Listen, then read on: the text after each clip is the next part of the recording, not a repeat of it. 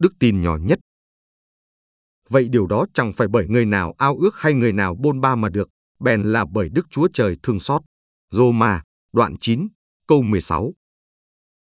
Với tư cách là những người tin Chúa Giêsu, chúng ta cần hiểu rằng mọi điều chúng ta nhận được từ Đức Chúa Trời trong năm nay đều là sự thương xót. Dẫu cho vui buồn có xảy ra như thế nào, hết thảy đều là bởi ơn thương xót. Đây là lý do vì sao Đấng Christ đã đến thế gian, ấy là để khiến dân ngoại khen ngợi Đức Chúa Trời vì sự thương xót của Ngài. Roma, đoạn 15, câu 9. Chúng ta được sanh lại nhờ lòng thương xót cả thể. Phi-e-dơ nhất, đoạn 1, câu 3. Chúng ta cầu nguyện mỗi ngày hầu cho được thương xót. Hebrew, đoạn 4, câu 16. Chúng ta trông đợi sự thương xót của Đức Chúa Giêsu Christ chúng ta, cho được sự sống đời đời. Jude, đoạn 1, câu 21. Nếu cơ đốc nhân là những người đáng tin cậy, thì ấy là nhờ ơn thương xót của Chúa. Cô Dinh Tô Nhất, đoạn 7, câu 25. Trong Luca, đoạn 1, câu 5 đến câu 6, các sứ đồ đã xin Chúa rằng, xin thêm đức tin cho chúng tôi. Chúa đáp rằng, nếu các ngươi có đức tin trọng bằng hột cải, các ngươi khiến cây dâu này rằng, hãy nhổ đi mà trồng dưới biển, thì nó sẽ vâng lời. Nói cách khác, vấn đề ở trong đời sống cơ đốc và chức vụ của chúng ta không phải là đức tin mạnh mẽ hoặc đức tin nhiều hay ít, bởi vì những điều đó không thể khiến cây cối nhổ đi đâu được. Đức Chúa Trời mới là đấng làm điều đó. Vì thế, đức tin nhỏ nhất có thể kết nối chúng ta với đấng Christ cũng đủ để Chúa đáp ứng mọi nhu cầu của chúng ta. Vậy, còn những lúc chúng ta vâng lời Chúa thì sao?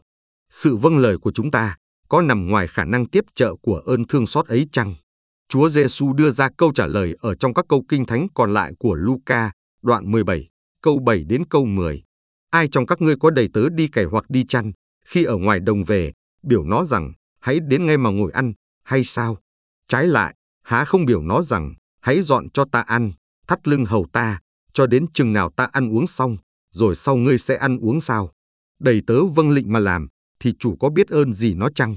Các ngươi cũng vậy, khi làm xong việc truyền phải làm, thì hãy nói rằng, chúng tôi là đầy tớ vô ích, điều chúng tôi đã làm là điều chắc phải làm.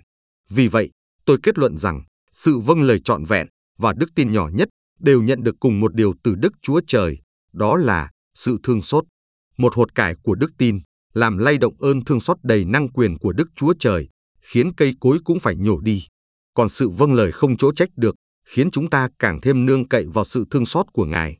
Vấn đề là, cho dù sự thương xót của Đức Chúa Trời rơi vào thời điểm nào, hay ở dưới hình trạng nào đi nữa, chúng ta cũng không bao giờ vượt ra khỏi vị trí nhận lãnh ơn thương xót.